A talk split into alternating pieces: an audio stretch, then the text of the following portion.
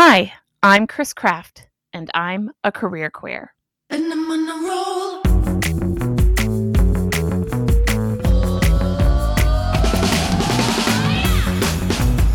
Hey, hey, hey, hey.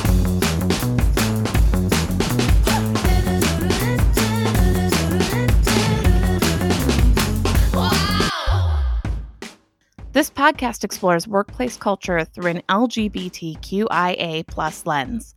Through the course of this podcast, you will hear from freelance writers, campaign fundraisers, editors, human resource professionals, baristas, and much more. Because while about one in five of us are queer, we all have careers. This week, I'll be joined by a Jesus School dropout, and we will be discussing queer seminary, what that means, and finding peace in unexpected places. My name is Chris, and I'm your host. I've led LGBTQ plus initiatives at a Fortune 500 company, and I'm currently a ROMBA Fellow at the Darden School of Business. So, what I realized after I had recorded this episode with Murphy is that we really cover the gambit of religion, of finding your path, of feeling lost. And each part had such brilliant things said by Murphy that I couldn't bear to cut it in the normal way that I cut my episodes. And because I'm just starting grad school and trying to get my feet under me, I decided to cut this episode into three different parts. What follows is part one of our conversation, where Murphy and I take a deep dive into why they felt called to go to seminary. And then on Thursday and Monday, you'll be hearing parts two and three. And then next Thursday, you'll be hearing the listener episode with Murphy. I hope you enjoy this content as a little break away from our typical formatting, but still delivering a great conversation. I have so many wonderful interviews planned for the rest of this fall, so I hope you continue to keep listening and let me know your thoughts. I'll talk to you later. Enjoy the episode.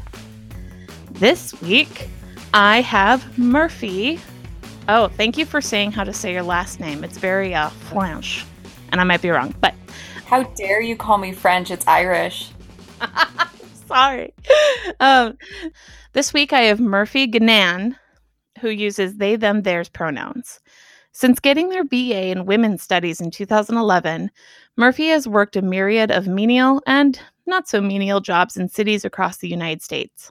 They've worked in retail in Baltimore, Maryland, and Albany, New York, driven a laundry truck in Yellowstone National Park, organized for a Senate race in Ann Arbor, Michigan, been a barter farmer in small towns across the rural South, fundraised for abortion access in Minnesota, gone to seminary in Berkeley, California. For the past year, they have been a barista at an For the past year, they've been a barista, an independently owned coffee shop in St. Paul, Minnesota, but have been out of work since March due to the COVID 19 pandemic. Murphy is a transgender and non binary and often describes himself and often describes himself as a gender heretic. Their many talents include amateur constitutional law analysis, really excellent laundry folding techniques, having memorized Taylor Swift's discography. In their current copious amounts of free time, they enjoy reading speculative fiction and theology, learning to make bread, and reading aloud to their houseplants. Wow, what an intro. So, I also want to say that Murphy is a friend of mine who I love to share angry Catholic memes with.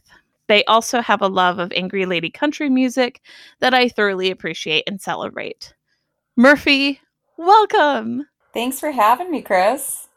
I am so excited to have you here virtually visiting uh virtually I guess from your parents' estate in the woods. I, I think estate is uh that's a very fancy term, but yes, I am I am in the middle of the woods in upstate New York right now. Um, I used the word manse recently to describe a home on a lake that uh, Sam and I were driving past. And he like was like, "What is that word? Is that just short for mansion?" And I was like, "No, it's like it's like similar to estate, but like sort of like mansion, and then it's like actually means like a pastoral home." Yeah, come on, Sam. Yeah, like this is the second time in like weeks where he has doubted that I'm using words that actually exist. I'm starting to get concerned. So, this week's topic, I already mentioned this, but you have self identified as a Jesus school dropout, which always makes me think of that song from Grease, which is Beauty School Dropout. Uh, are you familiar with that song? That's exactly what I think about when I say that. That's actually why I started using that phrase.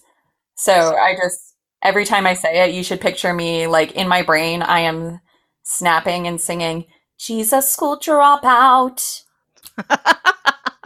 so it's funny as I actually went on YouTube and clipped that, and I'm planning on like inserting that into the uh, show. And now that you gave me that beautiful rendition, um, I get to just like clip that in there instead of beauty school dropout. So thank you, Murphy. Um, so for you, what exactly was Jesus School? So when I say that, um, I'm talking about seminary, um, which is basically graduate theological school. Um, seminary can mean a, a lot of different things. Like there's a lot of different degrees covered there. Um, but the most common one and what I was going for was a Master of Divinity or MDiv program. Um, and that is the most common degree for anyone who becomes uh, who who's ordained in a, a Christian church in the U.S. Um, I can't say much about abroad because I don't understand how anything works. This is a fairly US centric podcast. So I mean, yeah, I I have 10 listeners and I'm pretty sure I know every single one of them. So I'm not worried about like our listeners in London. They don't exist yet. someday, Chris. so I I initially applied to seminary because I felt called to the priesthood, and like you mentioned earlier, I'm Catholic, so impossible dream.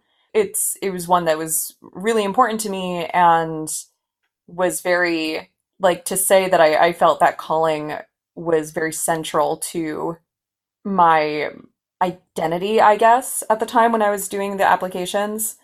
Regardless of what denomination you're ordained in, most of them will require that you have an MDiv. And so I had applied to three different programs and ended up going to the Pacific School of Religion in Berkeley.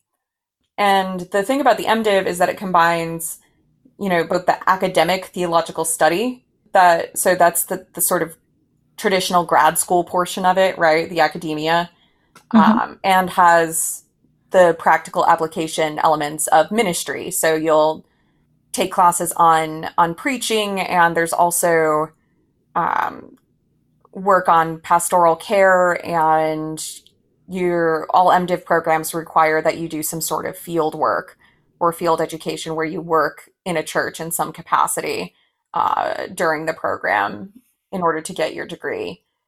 PSR itself, And PSR is the Pacific School of Religion. so it's a, it's a non-denominational seminary, but most of the folks who go there are either UCC or Congregationalist um, or United Methodist. And there was actually only one other Catholic person in my my cohort, my class, and I'm pretty sure the two of us were the only ones in the school who were Catholic. So I have a question about that. Like Yeah. you you are very Catholic and you um, identify as Catholic. I guess what would be a school where the Catholics go?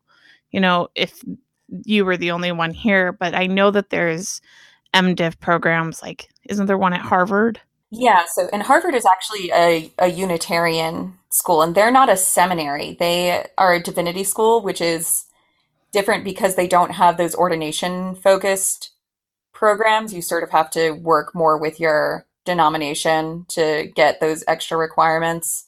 And they're they're much more like academic and research focused. They Harvard Divinity makes a big deal in their their promotional materials about the difference between being a divinity school and being a seminary. So, PSR is actually one of several schools that is part of what's called the Graduate Theological Union in Berkeley.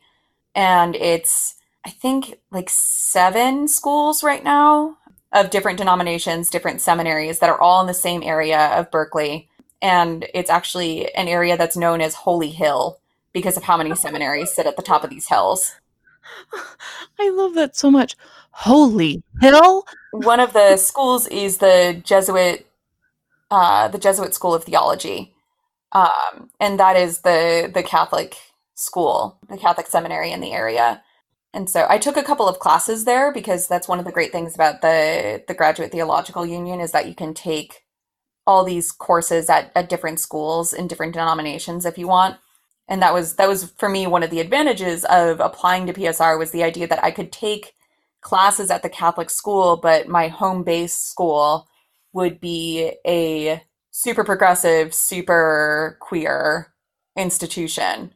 Um, so I would have that to fall back upon if my Catholicism classes were in case, you know, the homophobia or the misogyny got too much, essentially. Mhm.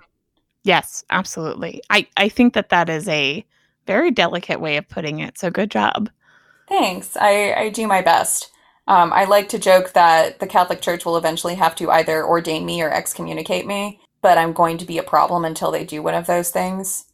And let's be real, it's gonna I'm gonna end up excommunicated someday. Yeah. So I feel like when you talk about being excommunicated, that just brings up like, so I went to Catholic um, elementary school and I was raised being very Catholic. And just when you say excommunicated, I'm just like, I don't even know what that means. Like, all I know is it means that you're like banned. But like, personally, the fact that you have stayed really rooted in your faith and where you're saying that you feel called to be a priest, I've always really admired because I always say that I'm like a recovering Catholic, or in this context, a Catholic dropout. I could never marry my ideology to attending church um, because for me, there's just so much political and like historical and societal like crap that I really don't agree with that the church as like an overall institution is done.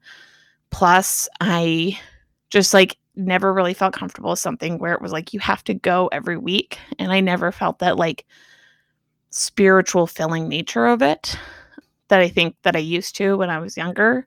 That's like gone away a lot as i've been older. And i find that that love or that more soul filling work is being accomplished elsewhere. So can you talk a little bit about your religious identity if you feel comfortable Absolutely. This is one of those things that I love to talk about, so you might have to like redirect me or tell me to shut up at some point. never um, if I get too long or too rambly. um, so, like you, I was raised in the Catholic Church. Uh, I did not go to to any Catholic schooling. My mom, who went to Catholic school, I think K through eight, joked that has has joked that that's that her experience going to Mm. Catholic school is why none of her kids did. Um, so we're we're all public school kids, but um, when I was growing up, we did attend the local Catholic church regularly. I was baptized uh, in the church, made my first communion. And so my mom comes from an Italian Catholic family. My dad comes from an Irish Catholic one. So I have a lot of relatives. And my parents have always been pretty liberal politically and, and socially, but we live in a, a rural area and the, the church that I grew up in was not Mhm. that.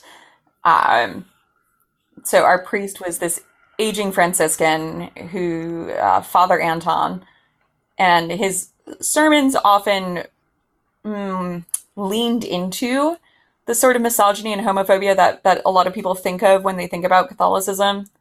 And I, you know, went to Sunday school every week growing up as well, and my my religious ed instructors were not any better than that. One of my most vivid memories of church growing up, and this is a story that I I told a lot in seminary too, because this for me is sort of the conversation where it all began, right? I was in religious ed in eighth grade, and it's like this small, overheated room and lower level of the parish hall, carpeted. Like I can smell this parish hall as I'm talking about that. That sort of like church but dusty smell, and like you can tell that that like just the scent of parish hall has been ground into the carpet over the decades. Like I always talk about this with my therapist when I have like vivid memories of my childhood, but I seem to always remember like this like ringing in my ears when things were silent, but I felt like I could hear the tension in the room. Oh, So when you're talking about like being able to smell something, I was like, yeah, like that's like that just tells me how strong of like a core memory this is. And I mean, it's also like such a specific smell, right? Like parish hall. So I had asked my religious ed teacher why all the priests and all the deacons are men, why Jesus apparently only had men for disciples, why we constantly refer to God as our Father and the Holy Spirit as He. I was 13 and sort of coming into this. Okay, I shouldn't say coming into a feminist consciousness. I have always been like this. Um, like segue or no, what's the, what's the word for when you just non sequitur? That's what I'm trying. Sorry. Non non sequitur away. uh, when I was in third grade, we had to make up our own like political campaign slogan, Oh, nice. and mine was "Who needs a man? Vote Ganan." Yeah. So, like I have always been like this. Oh, yeah, no, but like, I mean, like, anyways, I want to hear what this person responded when you asked those questions because, like, mm, I have thoughts. I sure had thoughts too. Um, and so he told me that, and I I remember this verbatim. Um, because of the sins of Eve, women can never be equal to men in the sight of God. Mm. And like, Just internal screaming oh yeah, yeah. across the millennia. It was. I don't remember much else of that lesson. I just remember him talking at me really condescendingly for a while. I mean, obviously, needless to say, I did not take that well. My Mhm. parents did not take that well, uh, which I, I think I'm actually really lucky in that respect. I did not go back to religious ed for the rest of that year. I only returned in ninth grade when I was going to have a different teacher for Sunday school. And my, my sisters were also pulled out of religious ed when they were going to have him for a teacher because my parents were like, no, we're not going to put you in a position where someone with authority is telling you that you're less than. I think that was really the the pivotal moment for me when I I lost my faith as a kid um, because essentially what I was asking right was can I be a priest? And I I don't think I realized at the time that that's what I was asking, but to be told no in such intense language sure was a thing. Um, I ended up dropping out of of religious ed and stopped going to church um, in ninth grade never made my confirmation as a teenager, told my parents I thought I was probably an atheist. And not long after that, we sort of stopped going to that church altogether. And I think like a, a tragedy for me is that my parents still have not found a church that they can attend regularly that both is like a Catholic church that fits their beliefs, but also, you know, one where their children would be welcome, essentially.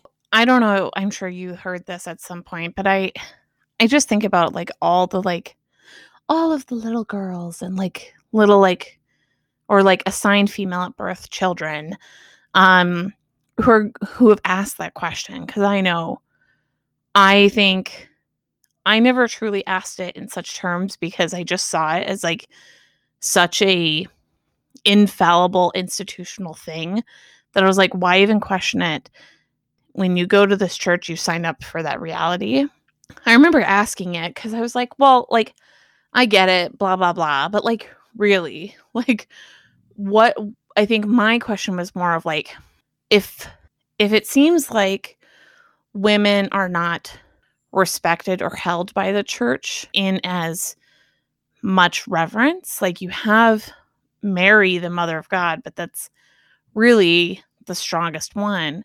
But you really see through like the saints that there are lots and lots of women who have truly upheld the Catholic faith, who have been martyrs, who have um, really found strength in their faith to like bring them through difficulties and their communities through difficulties. So I was like, I was like, but yet there seems to be such a disregard for women um, and such a dismissal. And I remember bringing that up to Mr. Cahill, or was it Mr. Groshen, one of those men.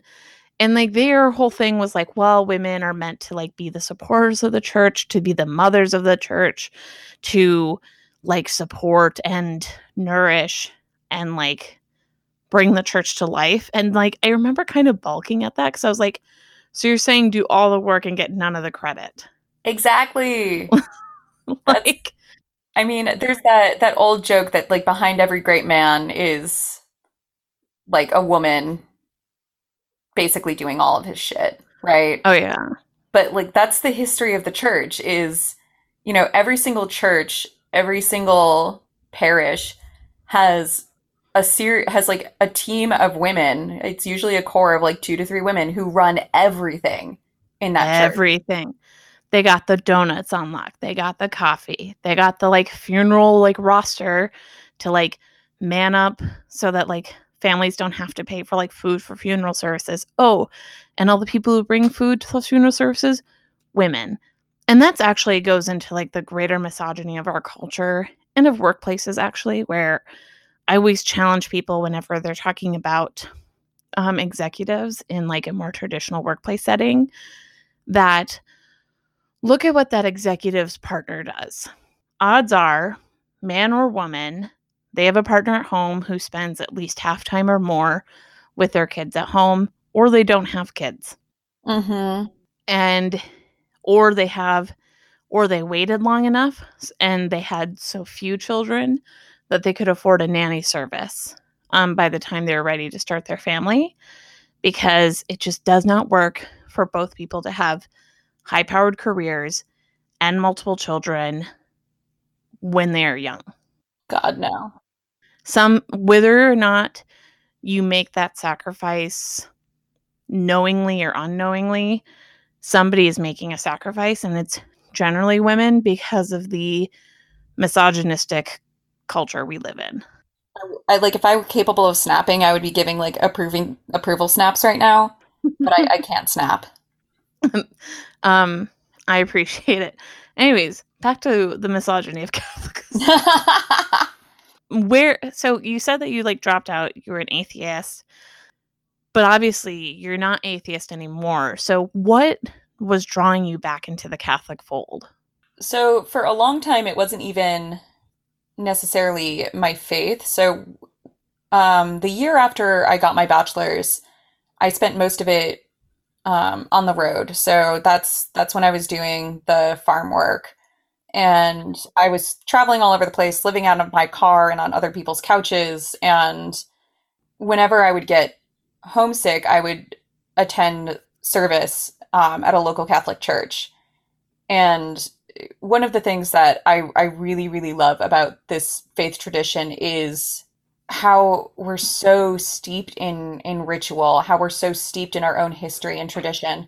And I can walk into any Catholic church in the country and it's going to smell similar, right? Like it's going to be a lot of the same music. It's going to be the same words. I will always know when to be standing and kneeling. I'll always know the prayers and the motions. I don't even necessarily have to pay attention to be a part of it. It's, and I, I think this is something how, you know, you'll always hear people who aren't religious anymore, like Protestants will say, Oh, I'm not really religious, I'm spiritual. Or, Mhm. like, I guess I sometimes go to church with my family on Christmas, but people who are raised Catholic always say, Oh, I was raised Catholic, or I'm a recovering Catholic.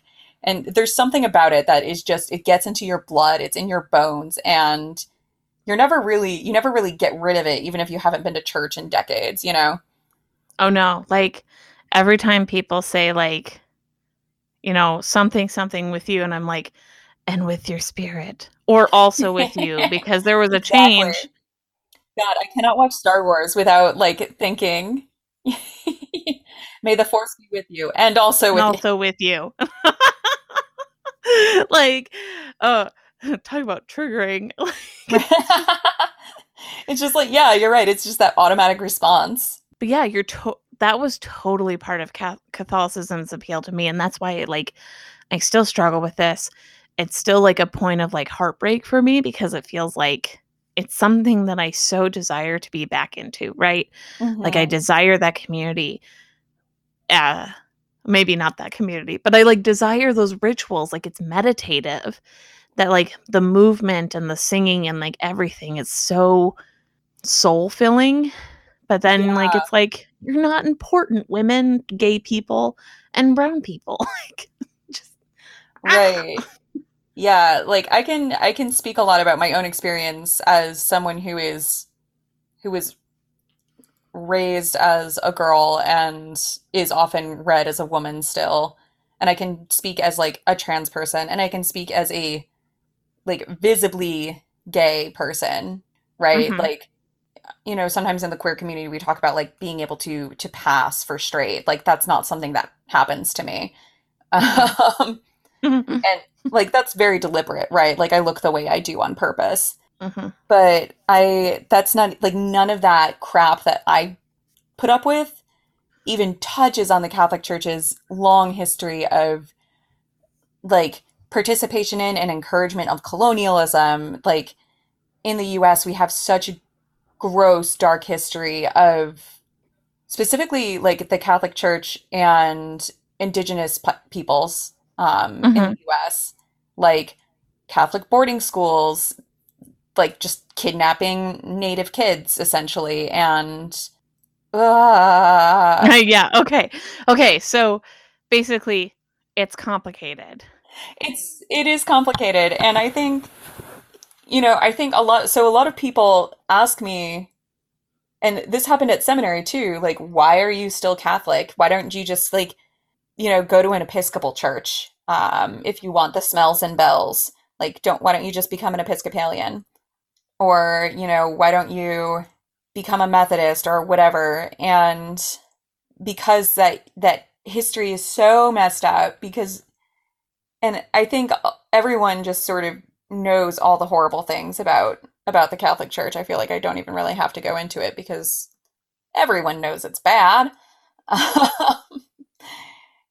but it's also like for me there's there's sort of a, a proprietary sense to it, right? Like, yeah, but it's it's my church, it's my faith, and there is a not insignificant part of me that thrives on spite.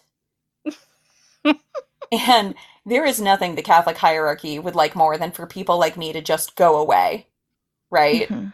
Mhm.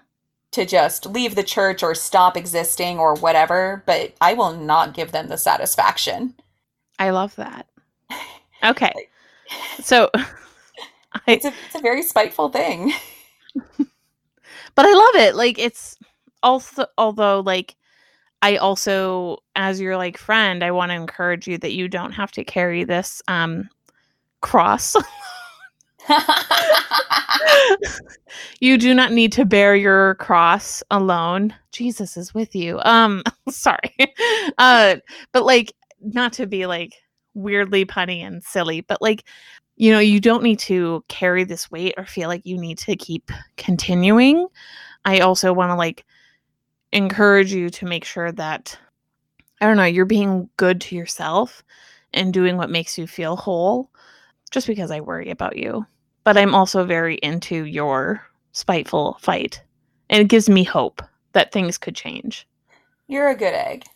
And I mean, I'm I'm really lucky in that I I do have a community of like I have a really good church community in Minneapolis. Can you tell me about how you found that community? Yes, I wanted to include this because it's like one of my favorite stories. Hello, this is the story of how abortion brought me back to Catholicism. yes, I love it. So so I moved to Minnesota at the beginning of December in 2014.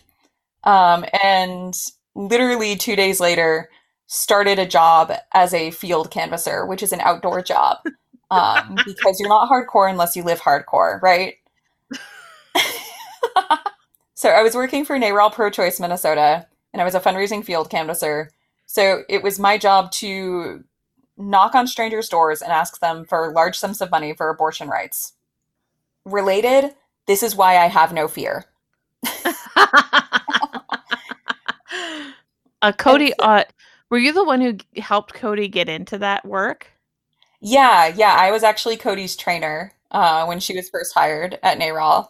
God, I taught Cody how to fundraise, and now the student has surpassed the teacher, and I like could not be prouder. Like, let Cody talk about all the great shit that they do, and then bring on me, and I can be like, ah, yes, I taught them everything they know. Just kidding. I got the I got them started, and then they took off because they are really, really good at what they do. Yeah. Well, I think Cody talks about all the things that they learned from NARAL, though. So, NARAL taught you how to have no fear. Absolutely no fear. It is also impossible to hurt my feelings, but that's more to do with the fact that I worked retail for so long. Hmm So I want you to picture this. It's like probably January or February 2015, middle of winter. I'm in the suburbs of the Twin Cities somewhere. There's snow on the ground. It's so cold that my water bottle froze, even though I had it like in my coat pocket, so it's next to my body heat. It was frozen after like an hour. And so this gentleman lets me in his house while we talk, and I keep talking even as he wrote a check and like even afterwards because again, it was cold and I was really enjoying being inside. and something I'm sure you can attest to is that Minnesotans you you all can like sense an outsider. I don't know if you can smell it on us or something. Um or if it's just that I hadn't learned to mimic even the faintest Minnesota accent yet. But he asked me if I was new or like said something about I, I wasn't from Minnesota or something like that. And so I tell him that I've just moved and at some point in the conversation he says, you know, I'm I don't mean to pry, I don't mean to be rude, but would you happen to be looking for a church? Um I was like, yeah, actually I I am because before I moved to Minnesota, I had been living in Michigan and I had spent the summer going to a Unitarian Universalist congregation there Oh, sure. and that like Unitarians are great because all they care about is, you know, justice and being good to other people and like uplifting the oppressed and they're the most like aggressively welcoming church situation that I've ever been in, but they also have no dogma to speak of and that makes me nervous. Uh, like Oh. it, Where are your rules? they're like these are our seven moral principles. I'm like, "Yes, but like what do you believe?" They're like, "Oh no, we don't you don't have to believe in anything." I'm like, "Excuse me." I'm sorry. I'm sorry. I need I need something stricter than this. Like y'all are freaking me out. Every other area of my life I can run willy nilly, but this this needs to have structure. Exactly. Uh so this you know this this guy uh asked me, you know, what denomination I was and I said I'm I'm Catholic. He's like, "Okay, well, I'm I'm Methodist and I go to the Prospect Park United Methodist Church in in Minneapolis, but my church occasionally does work with the Catholic church up the street, uh St. Francis Cabrini. I think you would really like it there." I went there for the first time on Ash Wednesday that year, and it was like an immediate coming home. Um, it's such a great community, and it's a very open and welcoming community, like aggressively so. Cabrini has had a statement of reconciliation for the LGBT, like with the LGBT community, since 1992, and it is framed and hangs in the in the front hall of the church. They had to take it down for several years when Neinstadt was Archbishop of the Twin Cities Diocese. Gag me. He- oh my God, that man! He he used to spend he used to send spies to Cabrini to attend service there and then report back what sort of rules they might be breaking. And like the the Archdiocese for a very long time was trying to get Cabrini shut down.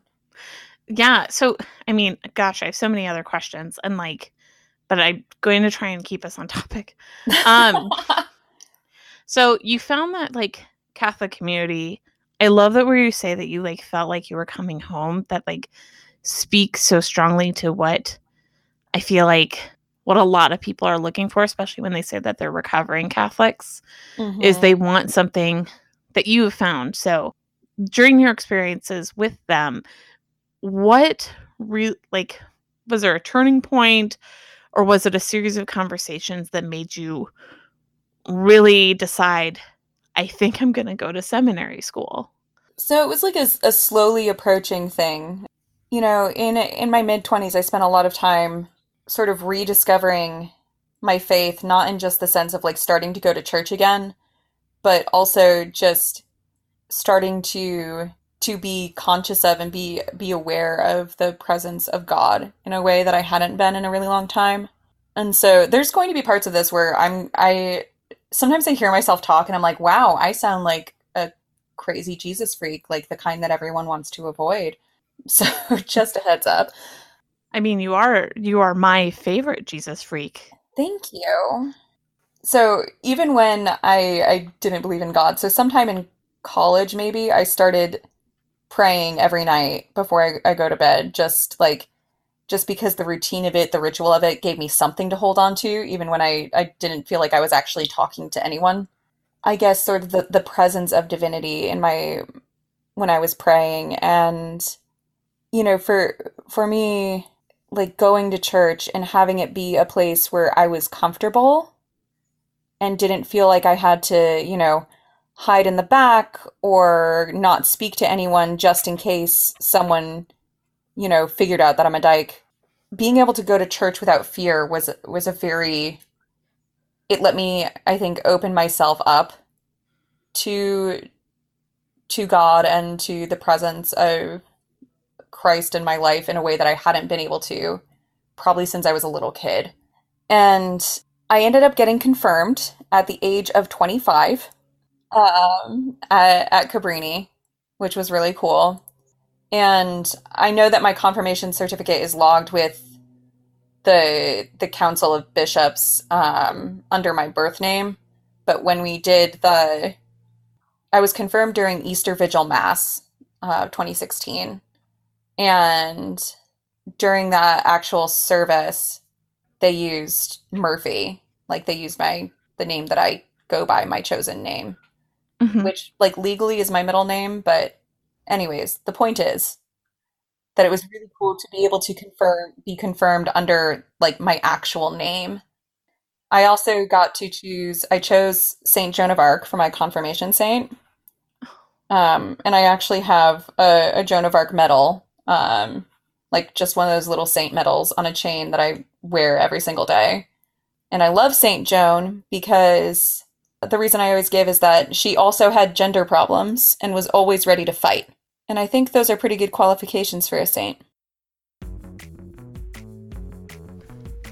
And I'm going to end there. The interview with Murphy continues in the next part of this series, which will drop on Thursday. So, this is part one of three, and I hope you stick around and listen to more. If you want to follow me on social media, find me on Instagram and Twitter at The Career Queer. I would sincerely love your feedback on the show and your career questions. You can ask on social media via the direct message option or email me via thecareerqueer at gmail.com. If you liked this episode, share it with a friend and please subscribe. This is a totally new enterprise for me, and word of mouth is the greatest influence on listenership. I truly appreciate your support and your listening ears, and I hope you join us for episode two of this series. Until next time, stay strong, stay sparkling, and stay united against injustice. Bye.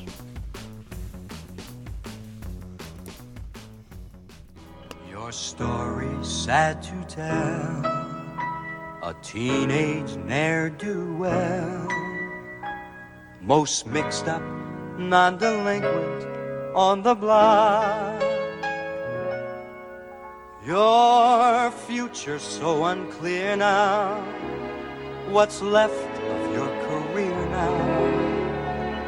Can't even get a trade on your smile.